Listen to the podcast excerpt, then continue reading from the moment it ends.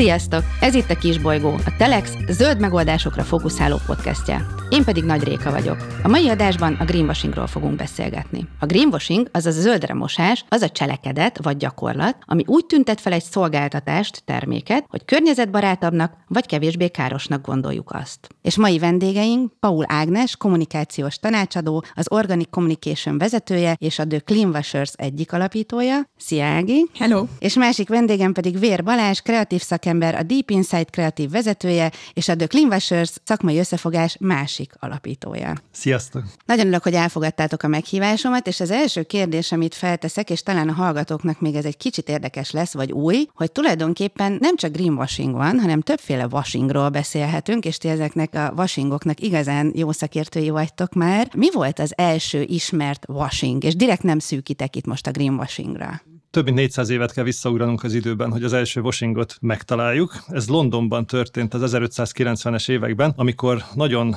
romos vacak állapotban lévő házakat festettek fehérre, meszeltek fehérre, sokszor egyébként a bútorokkal együtt, és úgy adták el őket, mint amik remek állapotban vannak. Egyébként a 19. században volt egy másik típusú whitewashing is, tehát kell mennünk az óceánon, hiszen az USA-ban a politikusok, mikor a korrupt politikusok vagy sáros politikusok, mikor különböző jó cselekedetekkel adományos szabályozással mosták tisztára a renoméjukat, azt is whitewashingnak hívjuk. És Utána jöttek sorban a többi washingok. Hát, és utána rengeteg washing következett, a mai napig ismerjük őket, tehát például a pink washingot, a rainbow washingot, rengeteg olyan van, ami gyakorlatilag az ügyek alapjába véve jók, tehát a témák jók. Ezen nem is, nincs is ez a baj, hanem azzal van a baj, amikor egy cég úgy rááll, és gyakorlatilag marketing üzenetként adja el ezt a jó ügyet, és azzal bevételt generál magának, és az a bevétel a sokkal nagyobb, mint amennyit valójában erre a célra fordít.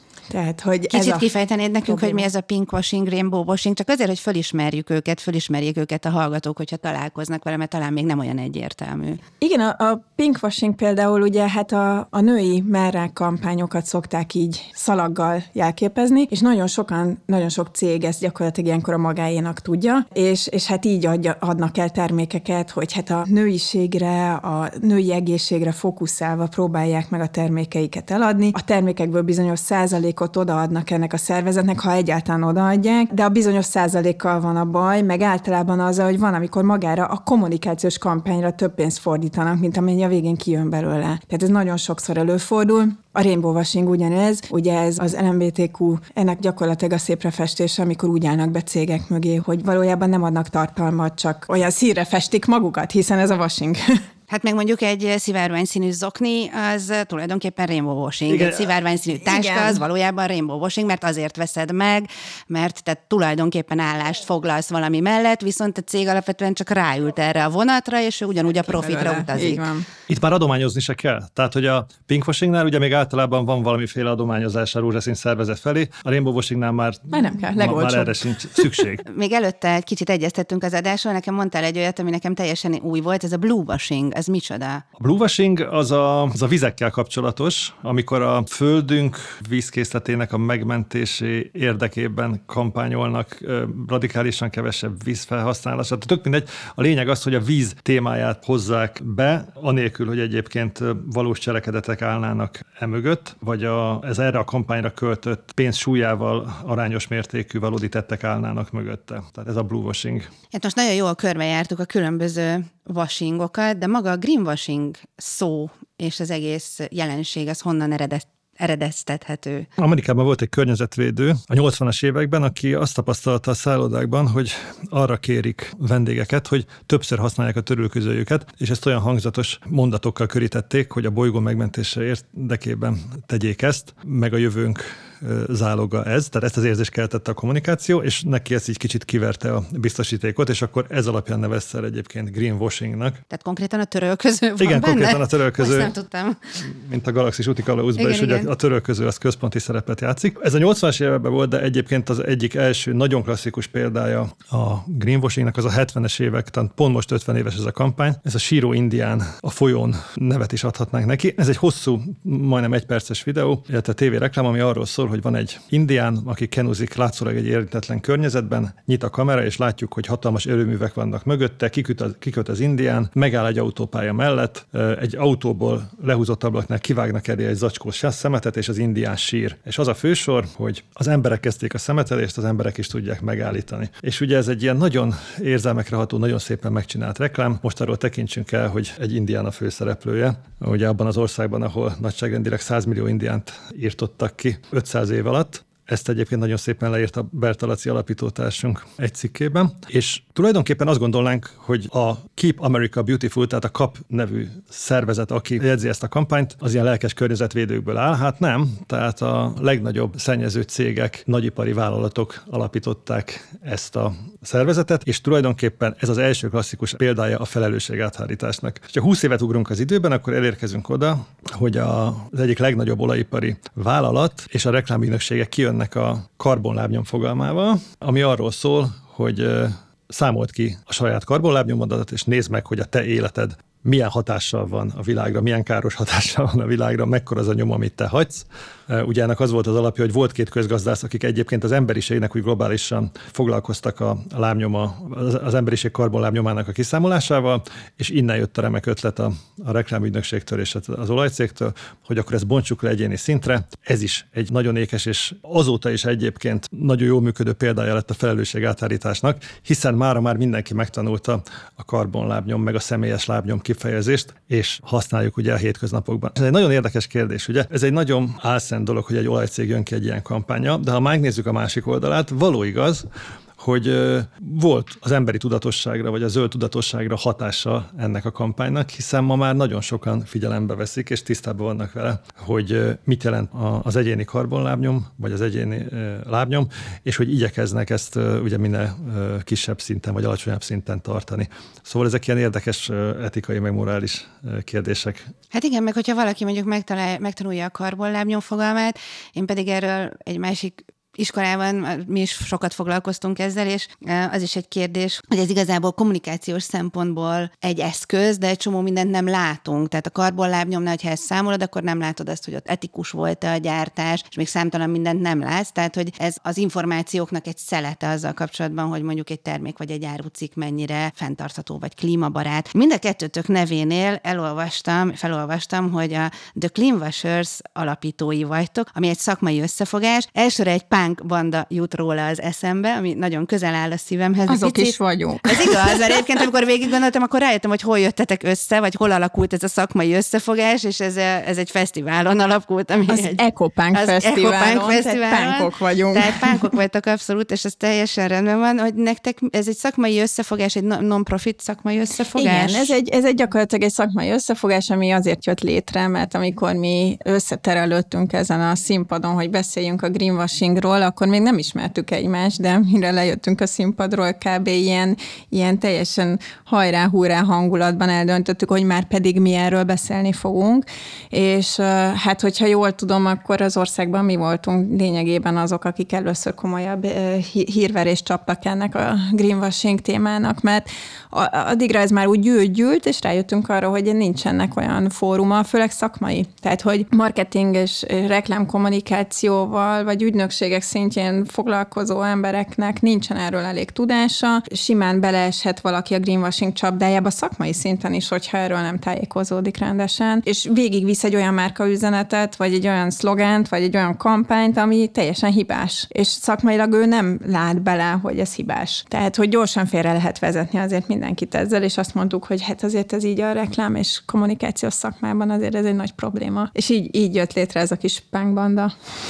és mint clean Greenwashers vannak kedvenc példáitok egyébként a greenwashingre? Tehát gondolom mindenkinek megvan a favoritja. Persze, természetesen nekünk is vannak kedvenceink, és akkor ától zéig mindenféle terméken találunk ilyet, és mindenre tudunk példát mondani. Nekem most az egyik kedvencem éppen a, a légi biznisz, ami gyakorlatilag csodálatosan elmagyarázza azt, hogyha te A pontból B-ig repülsz, és végig repülöd a fél világot, akkor annak kiszámolják majd a karbon lábnyomát, és akkor azt ott ki lehet váltani, és akkor minden pompás. Tehát, hogy nekem ez, ez is egy persze ugyanarra az elvre épül, mint bármelyik másik területen a greenwashing, de ez engem most eléggé zavar, főleg úgy, hogy éppen aktualitása van, tehát mindenki vidáman repked bele a nyárba, és akkor akinek egy, hogy is mondjam, megszólal a lelkiismerete, az, az nagyon könnyen ki tudja váltani. Ez kicsit olyan, mint amikor annak idején az egyház ki tudta váltani a bűnöket egy kis pénzért cserébe mindent meg lehetett oldani. Ez most ugyanúgy néz ki, tehát gyakorlatilag vannak közvetlen légitársaságoknál ilyen, ilyen ajánlatok, hogy vásd ki, és akkor fizess x eurót, és meg van oldva, vagy vannak külön erre szakosodott portálok, ahol például ugyanazok a távolságok nem ugyanannyi kibocsátást mérnek. Tehát, hogy ezek így elég viccesek, hogy még ma, tehát egymást is alul kínálják azért, hogy több legyen a, az, aki meg, megrója bőneit náluk. segítsünk a hallgatóknak, tehát mi történik, hogyha mögé nézünk ezeknek a történeteknek? Hát van például egy ilyen nagyon egyszerű dolog, hogy mondjuk, hogyha megnézünk egy Bécs-Madrid oda-vissza repülő utat, ami azért nem a szomszédban van, akkor annak van egy CO2 kibocsátása, kiszámolja az egyik portál, hogy az 868 kg CO2 kibocsátás, és a másik azt mondja, hogy ez egy harmaddal kevesebb. És az egyiknél kell 20 eurót fizetni, a másiknél meg csak 17-50-et. Tehát, és érdekes hogy, egyébként, hogy hogy váltják ki a és hogy váltják ki? És akkor itt kezdődik a következő, hogy jó, hát befizetted a pénzedet, most megnyugsz, hogy minden rendben van, de ott derül ki, hogy gyakorlatilag a kiváltás piacán is van egy nagyon-nagyon csúnya csúsztatás, mégis ott is vannak ezek az árnyalatok, hogy vannak azok, akik tényleg jó klímaprojekteket csinálnak, és azok certifikált, jóváhagyott, tanúsított projektek, és vannak olyan klímaprojektek, amik meg eltűnnek a sülyeztőben. Van olyan projekt, aminél például azt csinálják, hogy már létező projektre építik rá a márka üzenetüket, tehát nem a semmiből hoznak elő egyet. Van olyan klímaprojekt például Indonéziában, ahova olyan fákat telepítenek, amik nem őshonosak, tehát, hogy rengeteg verziója van, hogy hogyan lehet az embernek a lelkiismeretét egy másodpercet egy kattintással, kis utalással megváltani, de ugyanakkor az, hogy aztán utána ez valóban megvalósul, ez nem. És alapjában véve egy dolog, ami biztos, hogy a légi forgalomnak a teljes kibocsátását soha az életben nem fogjuk tudni alternatív módon kompenzálni zöld projektekbe, tehát ez nem megy. És ebből a szempontból az egész csak egy fikcióra épül, és tényleg olyan, hogy mint annak idején az egyháznál, hogy hát akkor fizetsz egy kicsit, akkor majd majd minden jó lesz. Majd minden jó lesz, és nem lesznek bűneid, meg kifizetted. Balázs, neked melyik a kedvenced? Még ide egy mondat, csak annyi, hogy lenne egyébként megoldás, tehát modern szintetikus üzemanyagokkal nagyon nagy mértékben lehetne egy adott repülőnek, egy adott úton a széndiokszid kibocsátását csökkenteni, csak az pénzbe kerülne. Sokkal, sokkal, sokkal több pénzbe. Tehát hát itt, ez itt igen, is az van, hogy a valódi zöld változás, vagy a valódi fenntarthatóság irányába tett lépések, azok pénzbe kerülnek, ez van. Nekem most a, nekem a kedvenc példám egyébként egy teljes doboz, fönn is van a honlapunkon, amire rá van írva, hogy a kartoncsomagolás jó választás, megújuló csomagolás. Kicsi Gyakorlatilag kartoncsomagolásaink valójában nem újulnak meg. Viszont alapanyaguk átlagosan több mint 70% a papír. A papír pedig fából készül, ami újra nő. Ráadásul, amíg a fák nőnek, elnyelik a széndiokszidot, és így csökkentik az éghajlatra gyakorolt káros hatást. Ezért jó döntést hoztál ezzel a csomagolással. Úgyhogy Hú, ezt szerintem ez, ez megint egy teljes adást, ezt a nevezni Igen, ez egy nagyon szép Tehát minden benne van. Tehát egy ilyen állatorvosi Igen. ló. Tehát, hogy így várd meg, amíg kinő, tehát minden jó lesz. Ez kicsit hát nem az, az, de nem az. A fanő, tehát akkor végül minden szép. Jó, én azon szoktam kiakadni, és akkor gondolom ez is a greenwashing tárgy körébe tartozik, amikor mondjuk elmész egy, hát köbö fast fashion, nem pontosan bemérhető uh, üzletbe, és akkor ott mondjuk ott van egy farmer, és akkor a címkéjén rajta van, hogy az a papír, ami rajta van, az újrahasznosított papírból van. Igen, Köszi. ez a csomagolás. Igen, hát egy farma, igen, de egy körül. Ez egyébként már a greenwashingnek az egyik fajtájáról beszélünk. Ugye itt rög, ha már a fast fashion tartunk, ott rögtön kettővel is szoktunk találkozni. Az egyik az ez, amit mondasz, amikor van egy mondjuk akkora környezeti lábnyomó termékünk, mint a fél Budapest mondjuk, viszont a csomagolása, vagy valamilyen a címke rajta az lebomló, újrahasznosított bármilyen tulajdonsággal rendelkezik, és akkor ezt rakjuk ki a kirakatba. A másik ilyen típus, szintén egyre gyakoribb, amikor van egy fast fashion márka, akinek van mondjuk 5700 féle terméke, és létrehoznak egy ilyen öko green line, nem tudom milyen vonalat, amiben valóban felfedezhetők fenntarthatósági momentumok, és tulajdonképpen ez az egész szortimentjüknek, vagy az eladott volumennek a 1% alatti részét képviseli, de ezekkel vannak teleragasztva a boltjaik ennek a hirdetésével, és, és a különböző kommunikációs csatornákon is ezt nyomják. Ez is pontosan az arányok miatt lehet nagyon problémás. Igen, csak hogy sokszor az, az, az a hamis illúzió van mögötte, azt gondolom, én magamnál ezt tapasztalom, hogy úgy megörül az ember, hogy végre elindult valami, és akkor azt gondolom,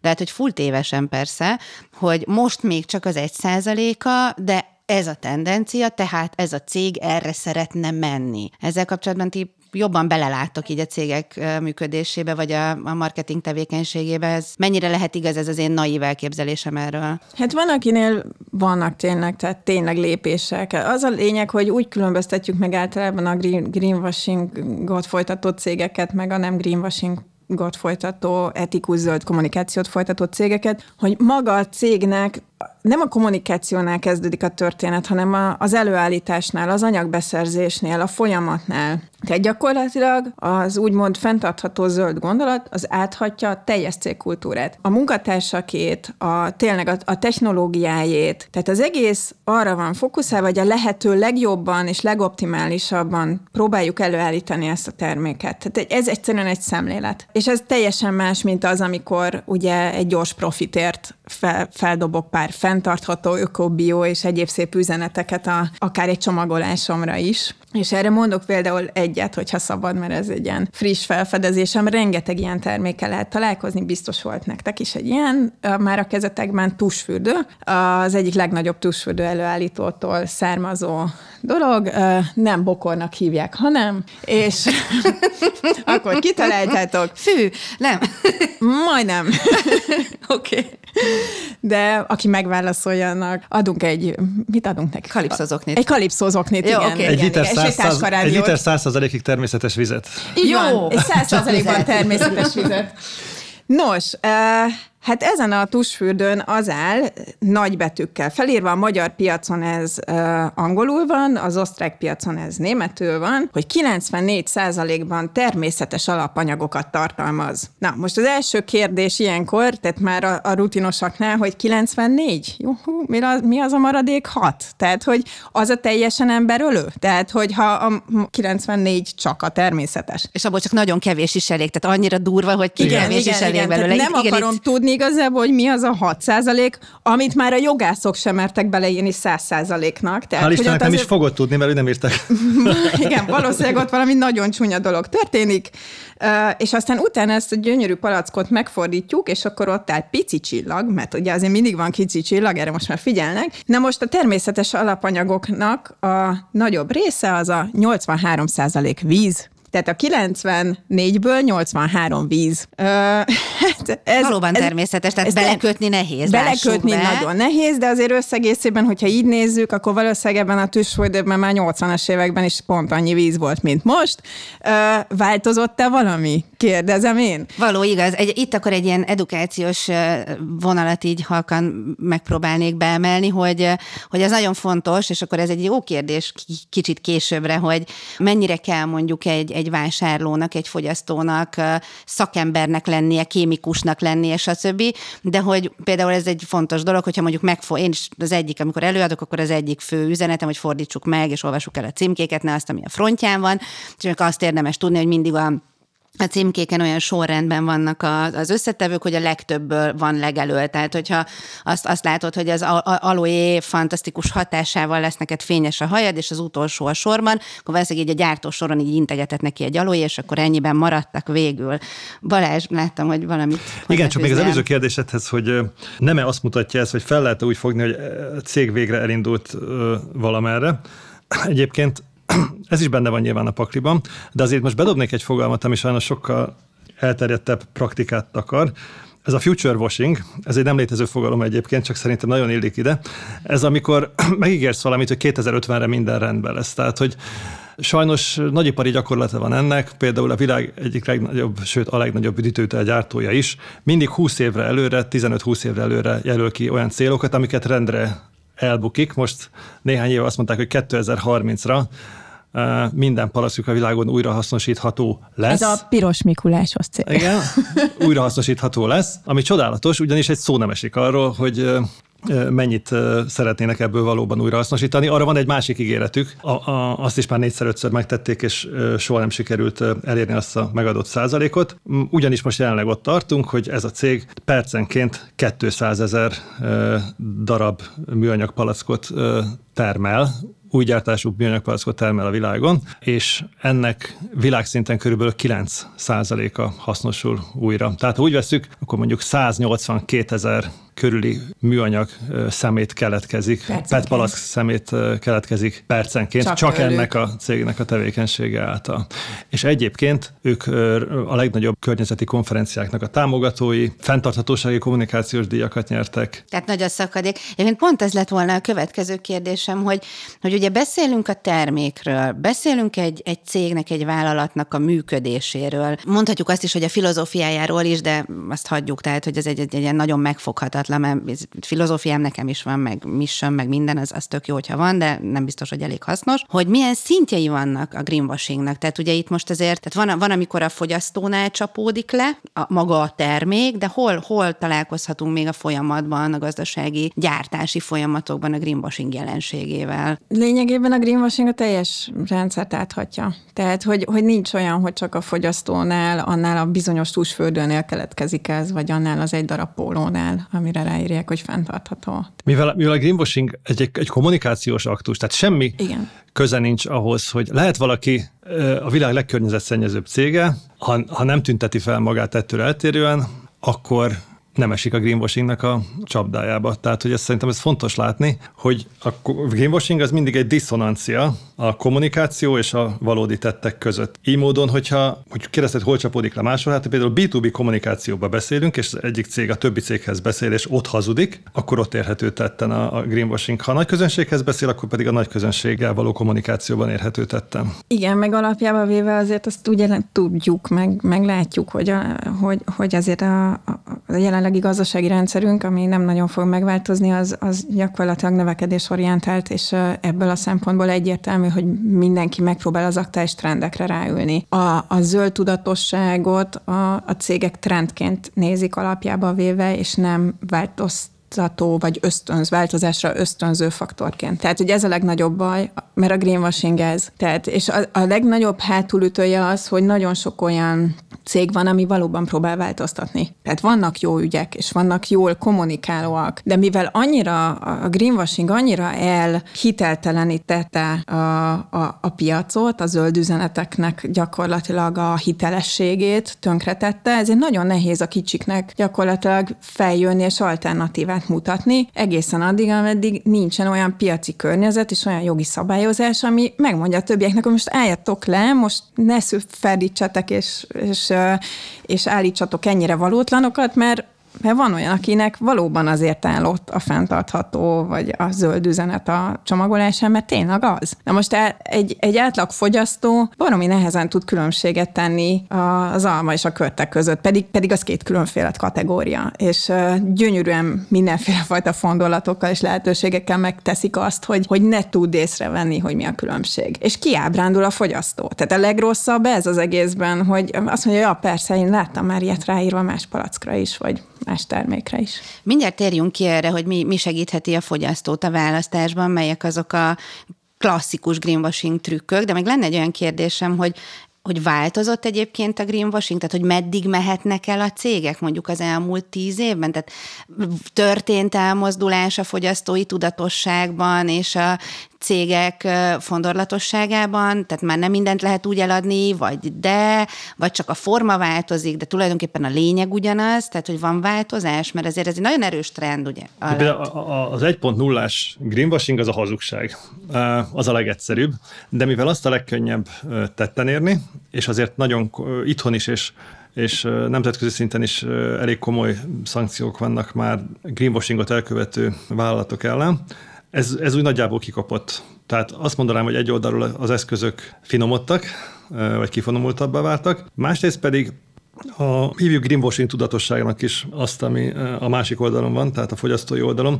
Itt az a helyzet, mint minden más tudatossággal, hogy ez egy szűk rétegnél kezdődik, és akkor jó értelemben fertőző lefelé, vagy terjed a, a társadalomban. Mindenféle kutatás azt mutatja évről évre, hogy egyre nagyobb mértékben várják el például az emberek ezeket a zöld feature-öket, meg a fenntarthatóságot a különböző termékektől, szolgáltatásoktól, de ez még a égvilágon semmit nem jelent, mert nem tudjuk, hogy ennek ellenére ők hogy választanak valójában. Tehát, hogyha már minimális árkülönbség is van a termékek között, akkor ez nagyon nagy mértékben letöri a lelkes, lelkesedésüket a zöld termékek választása hát, irányába. A másik... pontosítanám egy kicsit, tehát, hogy ez Magyarországon, meg Kelet-Európában, tehát azért hál' Istennek a nyugati országokban azért nem. Tehát, hogyha ott eltérő az árkülönbség, de tényleg megbízik a termékben, akkor fizet érte többet. Hát meg az is más, hogy mennyi az eltérő Persze. árkülönbség, tehát mennyi Persze. a támogatás mondjuk adott esetben, vagy Igen. mennyiben más a státusza egy valóban zöld terméknek és egy zöldre mosott Abszolút. terméknek. Abszolút. És uh, ugyanez a helyzet, hogy így tágul,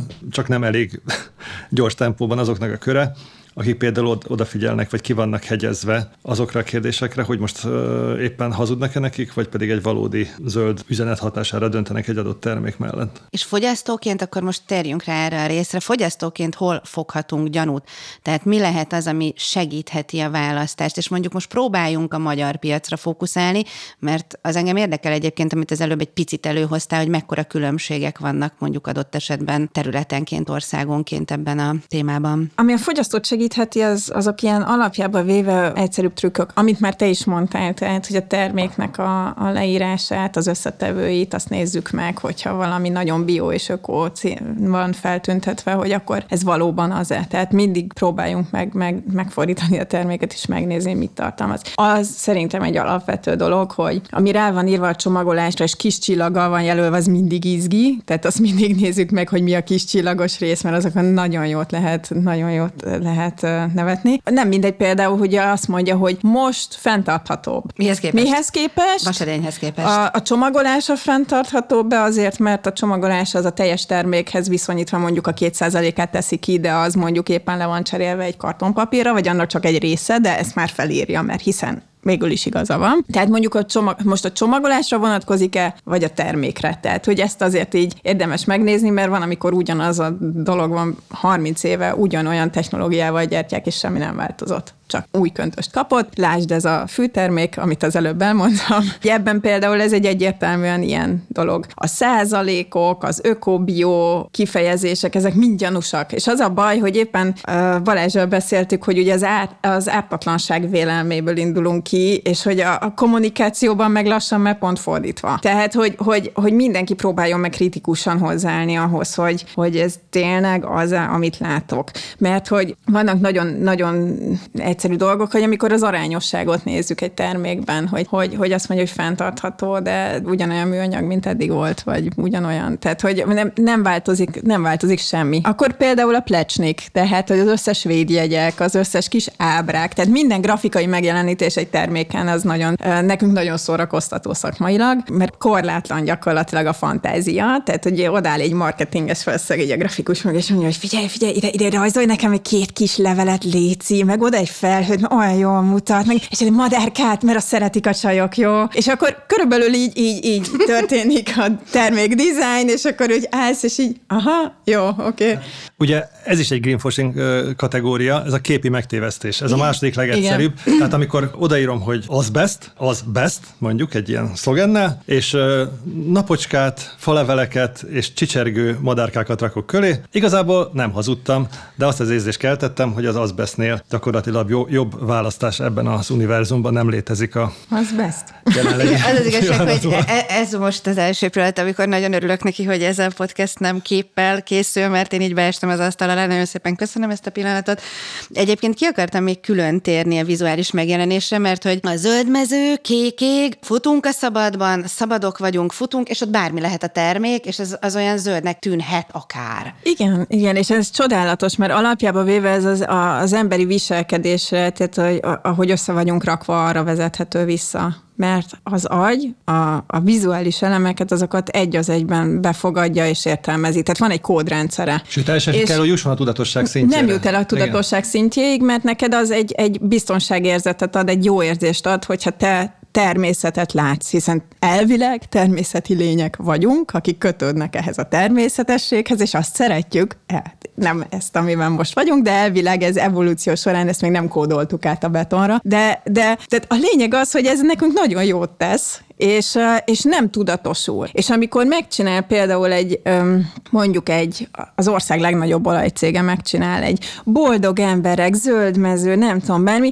akkor nem jut eszedbe az, hogy valójában ők mit csinálnak a természetünkkel, tehát hogy hogyan károsítanak minket, az egészségünket, a környezetet, a gyerekeink jövőjét. A, tehát ez nem fog eszedbe jutni elsőre. Tehát egy gyönyörű, gyönyörű félrevezetés és egy gyönyörű szépítés az összes képi elem. Ugye a plecsnikre visszatérve, vagy a különböző tanúsítványokra, amik szinte nincsenek is szabályozva. Szokták mondani, hogy, és te is kérdezted, hogy mennyi energiabefektetést igényel az, ha én mondjuk 90% fölé akarom vinni a találati arányomat egy termék vagy szolgáltatás megvásárlásakor, hogy ott korrekt zöld üzenettel találkozom, vagy greenwashing -a. Ez nyilván idő és energiaigényes. Ezek a plecsnik, vagy tanúsítványok arra lennének hivatottak, hogy elvégezzék helyettem a nagymelót, és én úgymond vakon megbízhassak bennük, hogy elvégezték helyettem ezt a munkát, ha ezt választom, amin ez a tanúsítvány van, akkor jó döntést hozok. Na most, mi vagy a tanúsítványok is megbízhatatlanok, ez a 22-es csapdája.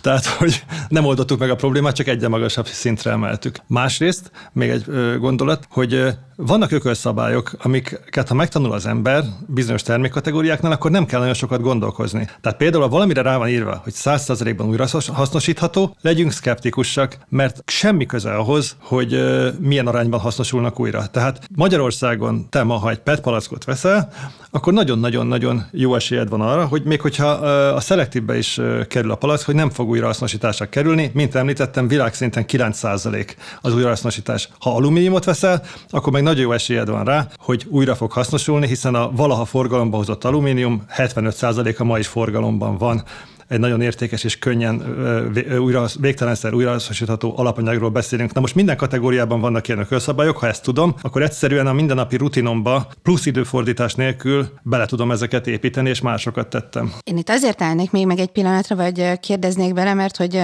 ha jól tudom, ez is egy klasszikus greenwashing eszköz, ez a ható hető. Igen. És ebben a pillanatban az történik, hogy rátolom a vásárlóra a felelősséget. Igen, ez, ez, nagyon, ez egy nagyon jó dolog, tehát, hogy ez a nagy cég, ami, ami gyakorlatilag az összes fajta üdítőitalnak a többségét gyártja a világon, ez szereti a ható-hető szavakat használni, és ezt átveszi ilyenkor a piac is, tehát, hogy az, azt kell látni, hogyha egy, egy zöld üzenet elindul egy szegmensben, akkor azt a konkurencia is átveszi, tehát nagyon gyorsan terjed. Tehát a száz százalékban újra hasznosítható üzenet, az gyakorlatilag a magyar kis szörpelőállítós palacktól kezdve egészen a multiig ott van, tehát hogy hogy, hogy a százszerzékben újra hasznosítható, de senki nem gondol abba bele, mert a fogyasztó nem gondol abba bele. Látja a száz százalékot, mit jelent az? Az a tuti. Jó, tehát száz százalék. Ott van ez a szó is, hogy újra Jó, tehát akkor hátra dőlhetek, mert semmi gondom vele. Hát megveszem, bedobom, csá, meg van oldva az ügy. De nem, nem erről van szó, és ezért félrevezető a kommunikációjuk, és ezért ez egy greenwashing kategória. Sőt, ugye gerjeszti a fogyasztást, hiszen én nyugodtan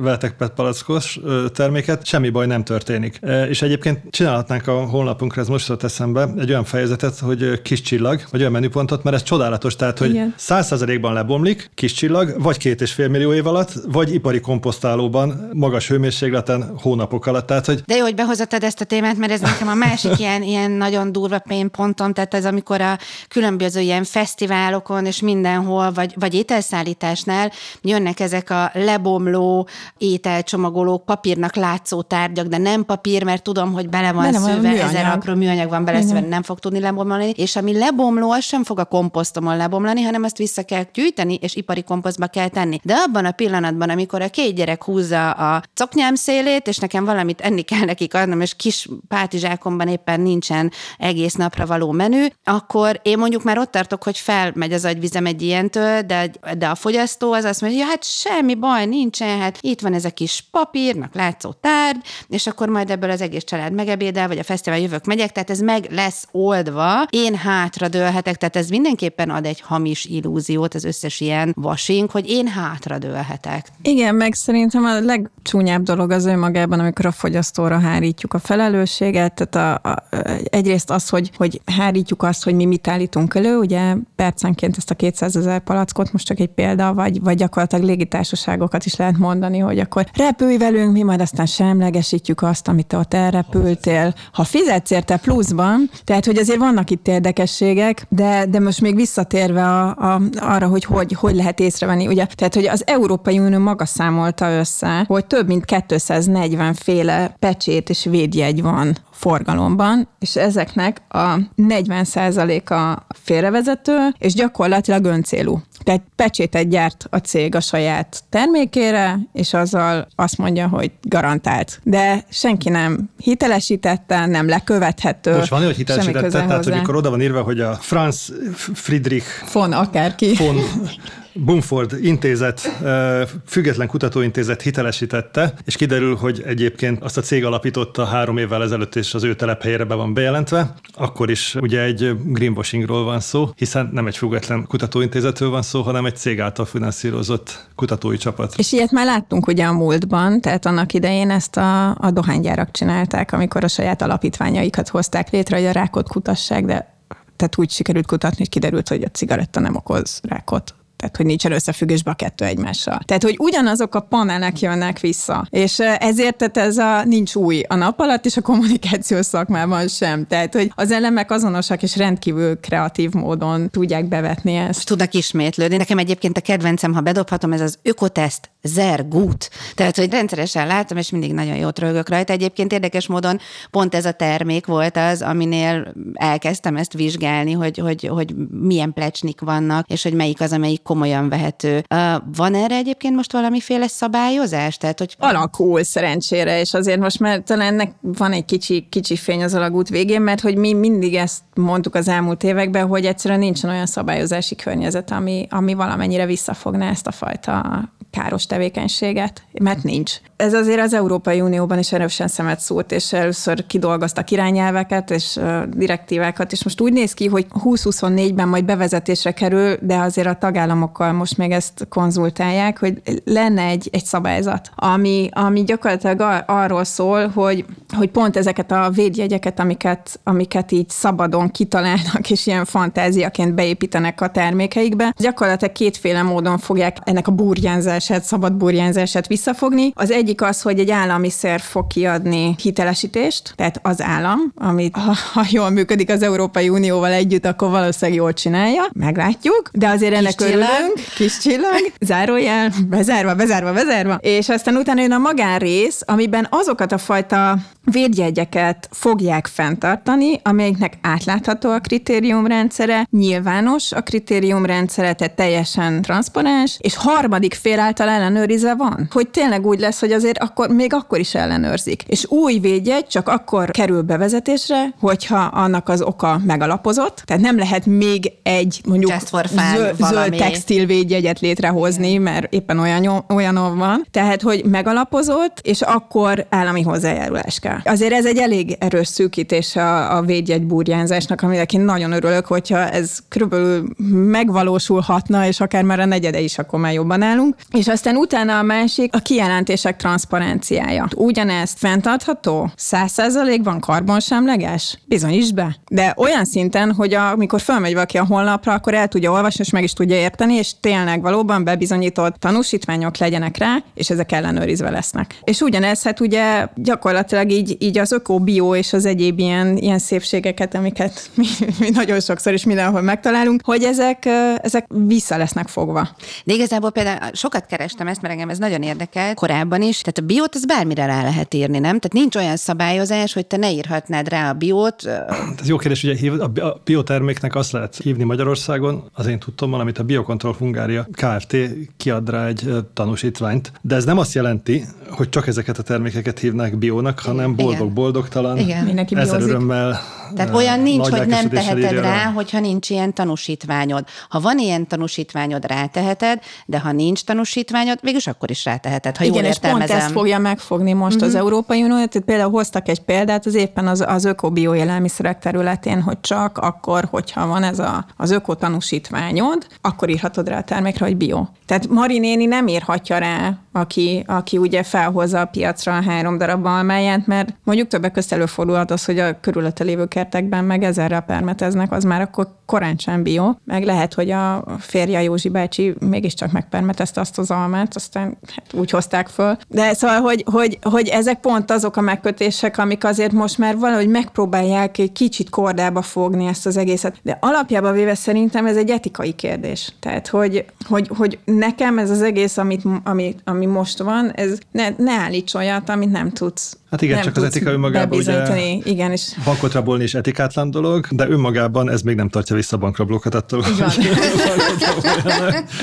Viszont ha már a szabályozásnál tartunk, ugye a GVH komolyan kezdte szankcionálni ezt a történetet, tehát az elmúlt években sok bírságot szabtak ki, nagy összegű bírságokat greenwashing kapcsolatban.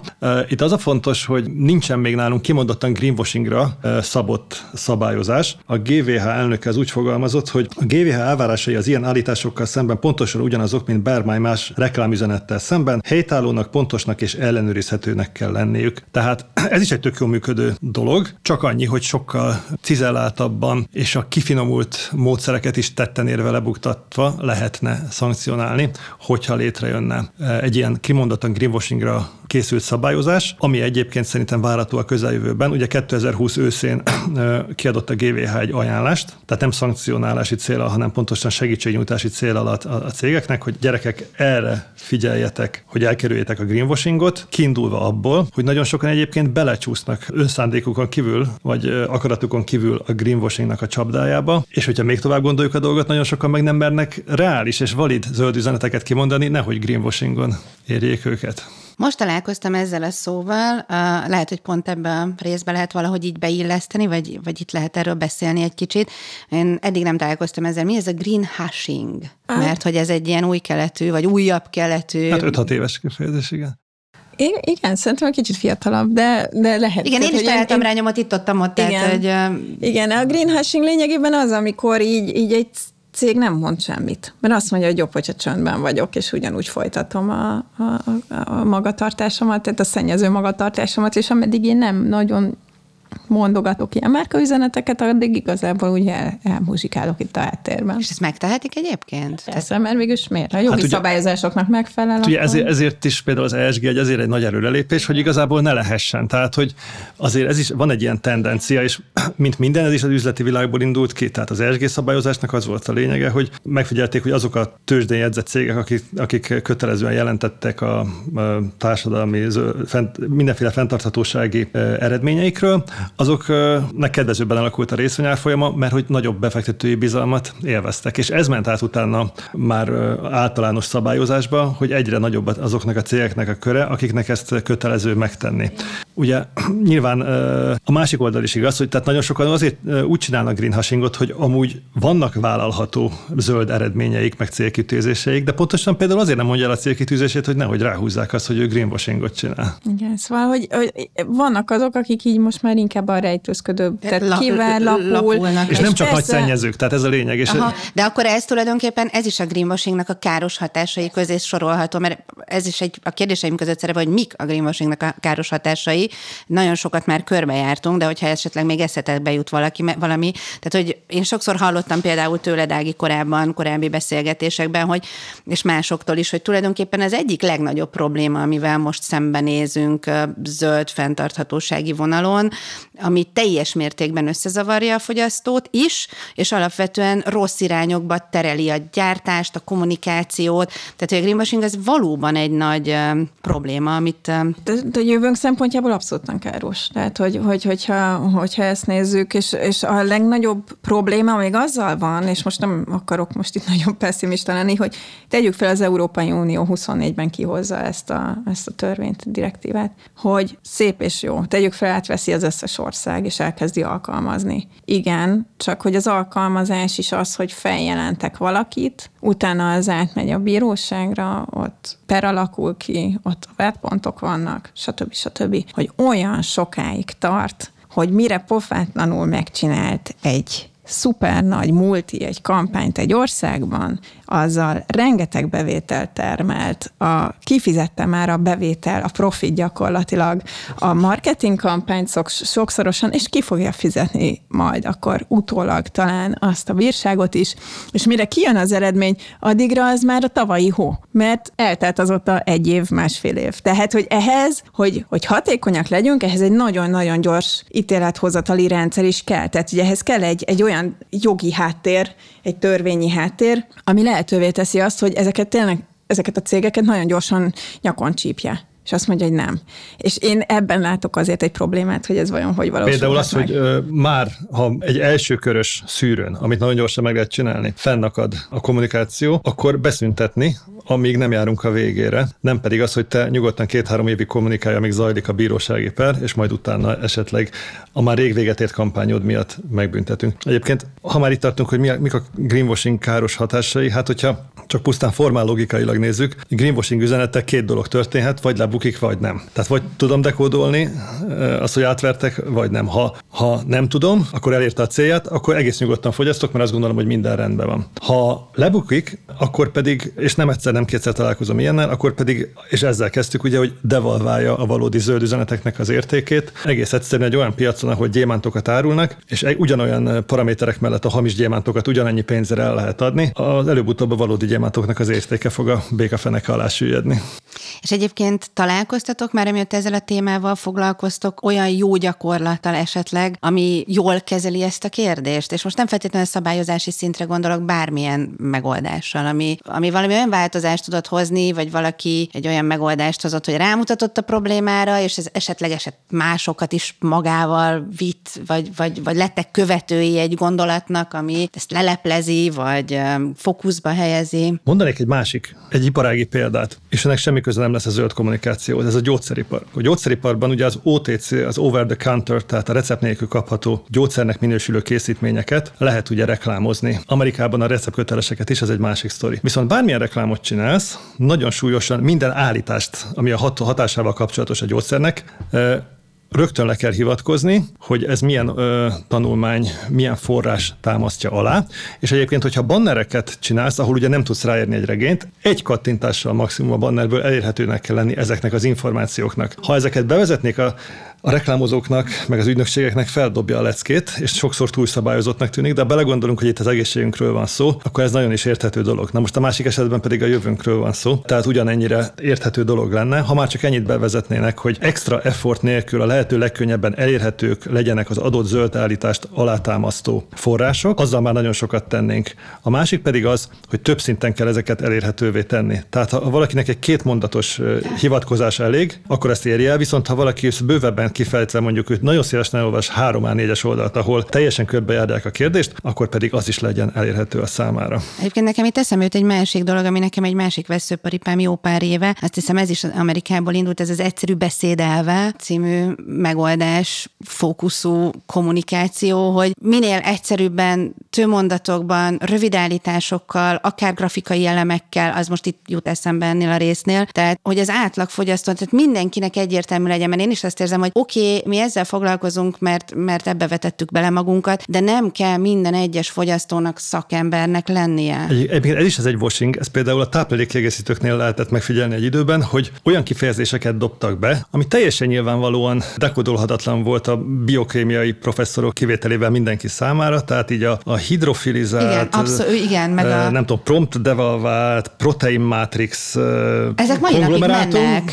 Igen. Ezek, és akkor így néz, oh, oh, egy nagyon jó hát de az nagyon is volt. De, de hát, holnap reggelre hát tíz évet fiatalabb. A bifidus, nem tudom Az a bifidus Actiregularis, meg ilyen. Az az, az az vagy Nagy másik, aktív formula. Hát nagyon jó. Beveszek egy aktív formát, minden hát jó lesz. Mint a, meg az intelligens mosópont. Meg a mély mosóhatás. Tehát ugye ezeket mind több milliárd forintért bevezetett marketing cégesek fejéből, vagy reklámosok fejéből kipattant fogalmak, persze. Egyébként hol állunk? Tehát, hogy dolgoztok nemzetközi piacra is többször, hogyha jól tudom, mindketten, más piacokra is ráláttok. Hogyan, hogy látjátok, hogy Magyarországon a greenwashing az most hol áll mondjuk a környező országokhoz képest? Hát én azt látom, hogy, hogy alapjában véve Magyarország mindig egy kommunikációban is egy ilyen trendkövető ország, tehát hogy, hogy, hogy itt is azért most már csitulnak az üzenetek, tehát hogy azért a mindent már nem mondunk greenwashing témában, tehát hogy próbálunk ezen a területen is finomodni, mint ahogy a nemzetközi trendek is, mert hát azért itt voltak azért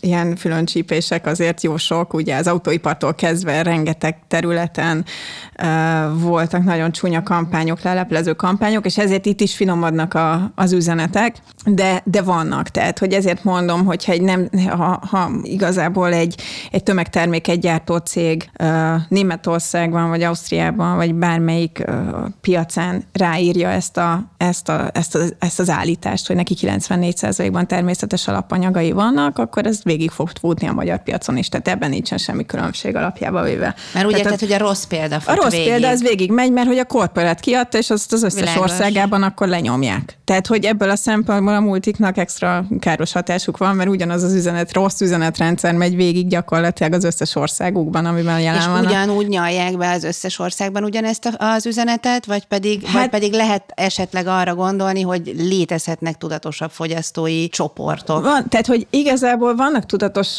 fogyasztói csoportok, és látszik is különben, tehát, hogy azért a nyugat-európaiak azért jellemzően tudatosabb fogyasztók, de azért azt is hozzá kell tenni, hogy nekik azért a, a, a fogyasztói kosaruk nem úgy néz ki, mint nekünk, értsétek, hát azért tényleg konkrétan sokkal többet keresnek, sokkal több dolgot tudnak megengedni maguknak, tehát ott az árkülönbségeket is például azt a pár tíz centes árkülönbséget meg tudják maguknak engedni, miközben Magyarországon már egy átlagfogyasztó nem tudja magának megengedni, tehát hogy azért ott egy sokkal jobb kiinduló pontról lehet környezettudatosabbnak lenni fogyasztóként. A, a fe, felvilágosítás terén, a mozgalmak terén ugye azért nagyon-nagyon nagy az érdeklődés a jövőt illetően, mi lesz velünk, az energiapolitika hogy alakul. Ez egy nyugat-európai téma, de épp úgy Kelet-Európában is, tehát hogy ez, az, ez a, ugye az energiaválság és az azzal hozott problémák, tehát hogy, hogy én azt látom, hogy azért a, a témák ugyanazok, csak egyszerűen a mozgósíthatóság ereje az, az eltérő fokon van, de mindenhol jelen van, és ez egy jó üzenet. Tehát Magyarországon is azért a zöld üzenetek, meg azoknak az ereje, meg azoknak az elérés egyre jobb, főleg a fiataloknál ugye látjuk a fiatalokat, hogy ők, ők sokkal tudatosabban és nagyon megkérdőjelezik azokat a fajta családi tradíciókat, amik mondjuk ideig megvoltak. Tehát, hogy például az autó egy státuszszimbólum. Tehát ők már megkérdezik, hogy kell autó? Tehát az, ha beülök egy, egy szuper luxus kocsiba, akkor én vagyok a Jani. Tehát, hogy azért ez egyre inkább felmerül egyetlen kérdésként a fiatalokban. Nekem ezzel kapcsolatban van egy kutatás, amit nem olyan nagyon régen olvastam, és nagyon sajnálom, hogy nagyon sokat kerestem, de nem találtam meg a forrását, és a mostani fiatal felnőttek életkezdők, tehát ez a 20 egyetemi főiskola vége környéki csoportot kérdezték, és ott az derült ki, ami most már egyébként egy másik adásban is jellemzően kutatásokból kiderült, hogy a szavak szintjén igen, az új, tehát ez, ez a generáció, ugyanakkor a cselekedetek szintjén nem. És, és hogy ez egy nagyon nehéz nehéz kérdés. Tényleg nem találtam nyomát ennek aztán, hogy ez kinek a kutatása volt pontosan, és még milyen eredmények születtek, de hogy az is kérdés, hogy mibe születtek ők bele. Tehát mi az a természetes, tehát az eldobhatóság mondjuk adott esetben természetese, mert ebbe a kultúrába születtek bele, és elvi szinten hiába van meg, hogy esetleg máshogy kellene, de a gyakorlat a cselekvés szintjére mégsem megy át. Ez csak egy ilyen mellékszál ilyen szempontból, tehát hogy nekem ez is egy nehéz és ambivalens kérdés, hogy vajon mennyire mennyire kijelenthető egyértelműen, hogy a fiatalabb generáció az mondjuk tudatosabb, és ez mondjuk megjelenik a, a, a cselekvéseik szintén. Ezek valószínűleg különböző szintek. Most megint tudok hozni a távoli példát, például nyugdíj előtakarékosság, erre is csináltak rengeteg kutatást. Az emberek 90%-a azt mondja, hogy igen, nekem már 30 év múlva nem lesz nyugdíjam, mert hogy összeomlik majd az állami nyugdíjrendszer, vagy fenntarthatatlanná válik, és valamit kéne csinálni. Ez egy tudatos belátás. Ehhez képest ezeknek a tized része, most mondtam egy számot, tesz bármit is, mert ahhoz, hogy te tényleg átmenj a cselekvőbe, ahhoz kell egy érzelmi belátás, és kell egy egzisztenciális megélés, az a legnagyobb szint. Tehát, hogy amíg azt mondják nekem, hogy a, figyelj, itt a klímaváltozás az ajtón kopogtat, és ezt olvasom egy tankönyvbe, akkor mondom, hogy igen, igen, igen, kéne valamit tenni. Aztán látom a tévébe, de mikor konkrétan három hónapig nem esik Magyarországon eső, és a saját bőrömön érzem, akkor egész más szinten élem meg, és látom meg. Tehát sokkal nagyobb valószínűséggel lesznek konzekvenciái a cselekedeteimben és a viselkedésemben ennek, mint amíg csak egy tankönyvben olvastam róla. Tudati igen. szinten ugyanúgy azt mondtam, hogy oké, okay, igen, hiszek ebbe, és ez így van. Igen. Tehát, hogy amit mondani akartam a fiatalokkal kapcsolatban, az pont ez, hogy, hogy nekik a, a beszéd szintjén ez be, tehát benne van. Tehát, hogy, hogy, hogy látjuk, hogy, hogy nagyon sok fiatal tesz érte, akár tetszik, akár nem, azért tényleg odaragasztják magukat a betonra. Tehát, hogy vannak, tehát, hogy ugye ez hírt kelt, tehát, hogy ez, ez visszás érzéseket, vitát kelt, ami alapjában véve nem rossz, mert, mert beszélünk valamiről, tehát, hogy látjuk, hogy van egy generáció, amelyik, amelyik fel fog nőni egy olyan környezetbe, amit az elmúlt ipari forradalom óta gyakorlatilag folyamatosan tesszük tönkre az élő környezetünket, ami élhető. Tehát, hogy, hogy ez, és pont ez, hogy akkor utána a napi sokkok, amikor egyszer csak 37 fok van, és akkor állunk kint a betonon, hogy ez hogy, mi, hogy veri vissza a hőt. Tehát, hogy ezt mindenki érzi, amikor, amikor jön hirtelen egy, egy, egy olyan felhőszakadás, hogy gyakorlatilag nem tudják a csatornák elnyelni a vizet, és akkor az két perc múlva megszűnik. Tehát, hogy, hogy ezek annyira extrém dolgok, hogy a, amikor már a saját bőrünk kik fog jönni ez a történet, akkor fogunk majd elkezdeni kilábalni, vagy úszni. Csak a kérdés az idő, hogy Igen, van ezt akartam egyébként, időnk. E- ezt akartam kérdezni, mert talán úgy tűnik, hogy egy kicsit elkalandoztunk a greenwashing témától, de annyiban nem, hogy ugye én amióta ezzel a témával foglalkozom, én az egyéni szintről indultam, tehát a szódabikarbonától és az ecettől, ami tök jó, aztán ezeken egyébként érdekes módon, ezeken az eszközökön keresztül, vagy ezeken a változtatásokon keresztül nagyon sok mindent lehet tanulni, mert hogyha utána nézek, hogy miért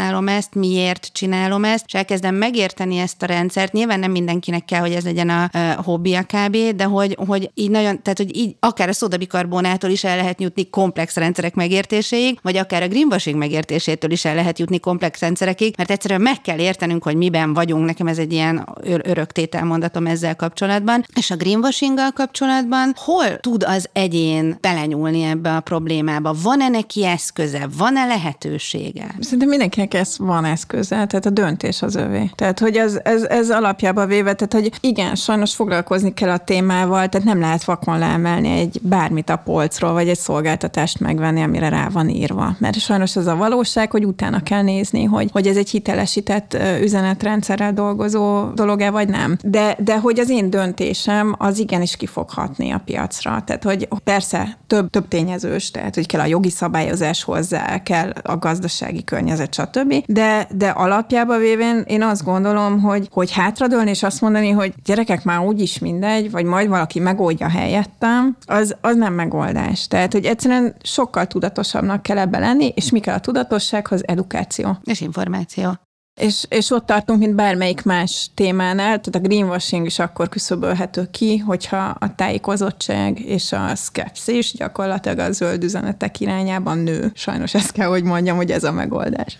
Hát igen, hogy ugye beszéltünk a nemzetek közötti különbségről, vagy régiók közötti különbségtől, tehát a greenwashing felismerésének a szükséglete az a Maslow féle szükségletpiramisnak nem az alján helyezkedik el, azért maradjunk ebbe. Tehát, igen. hogy, igen, ez, fontos, ez fontos megemlíteni. Ahogy Ági is mondta, egyáltalán az, hogy nekem igényem legyen, vásárlói igényem arra, hogy tudatosabban éljek és tudatosabban vásároljak, az megelőzi azt, hogy én fel akarom. Tehát az egész magasan van már az, hogy én fel akarom ismerni és ambicionálom. Igényem rá, hogy, hogy minél egyszerűbben felismerjem a, a greenwashingot. És hát az oktatás, oktatás, tehát mi is ezt csináljuk a klímaserszál. Tehát nagyon, nagyon nagy örömmel mindig megyünk beszélgetésekre, előadásokra, akár gyerekekről van szó, fiatalok, klubok, bármi, mert, mert azt gondoljuk, hogy, hogy ott már nyitottabb és fogékony hatékonyabb mm, közönséggel találkozunk, és ez egy nagyon fontos. Tehát ez be tud épülni életviteli szempontból ez is, hogy, hogy ne csak arra figyeljek, hogy milyen, tehát hogy például a háztartásomban mit használok, hogy használok a mérgező anyagokat, vagy nem, hanem épüljen be az is, hogy amikor bemegyek egy boltba, akkor gyakorlatilag ilyen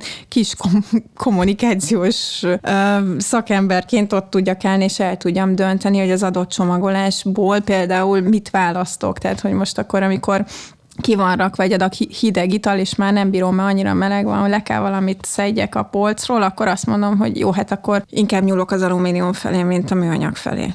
Tehát, hogy ezek egyszerű szabályok, de hogy akkor meg kell tanulni ezeket alkalmazni, és akkor ezek be tudnak épülni. Nagyon szépen köszönöm.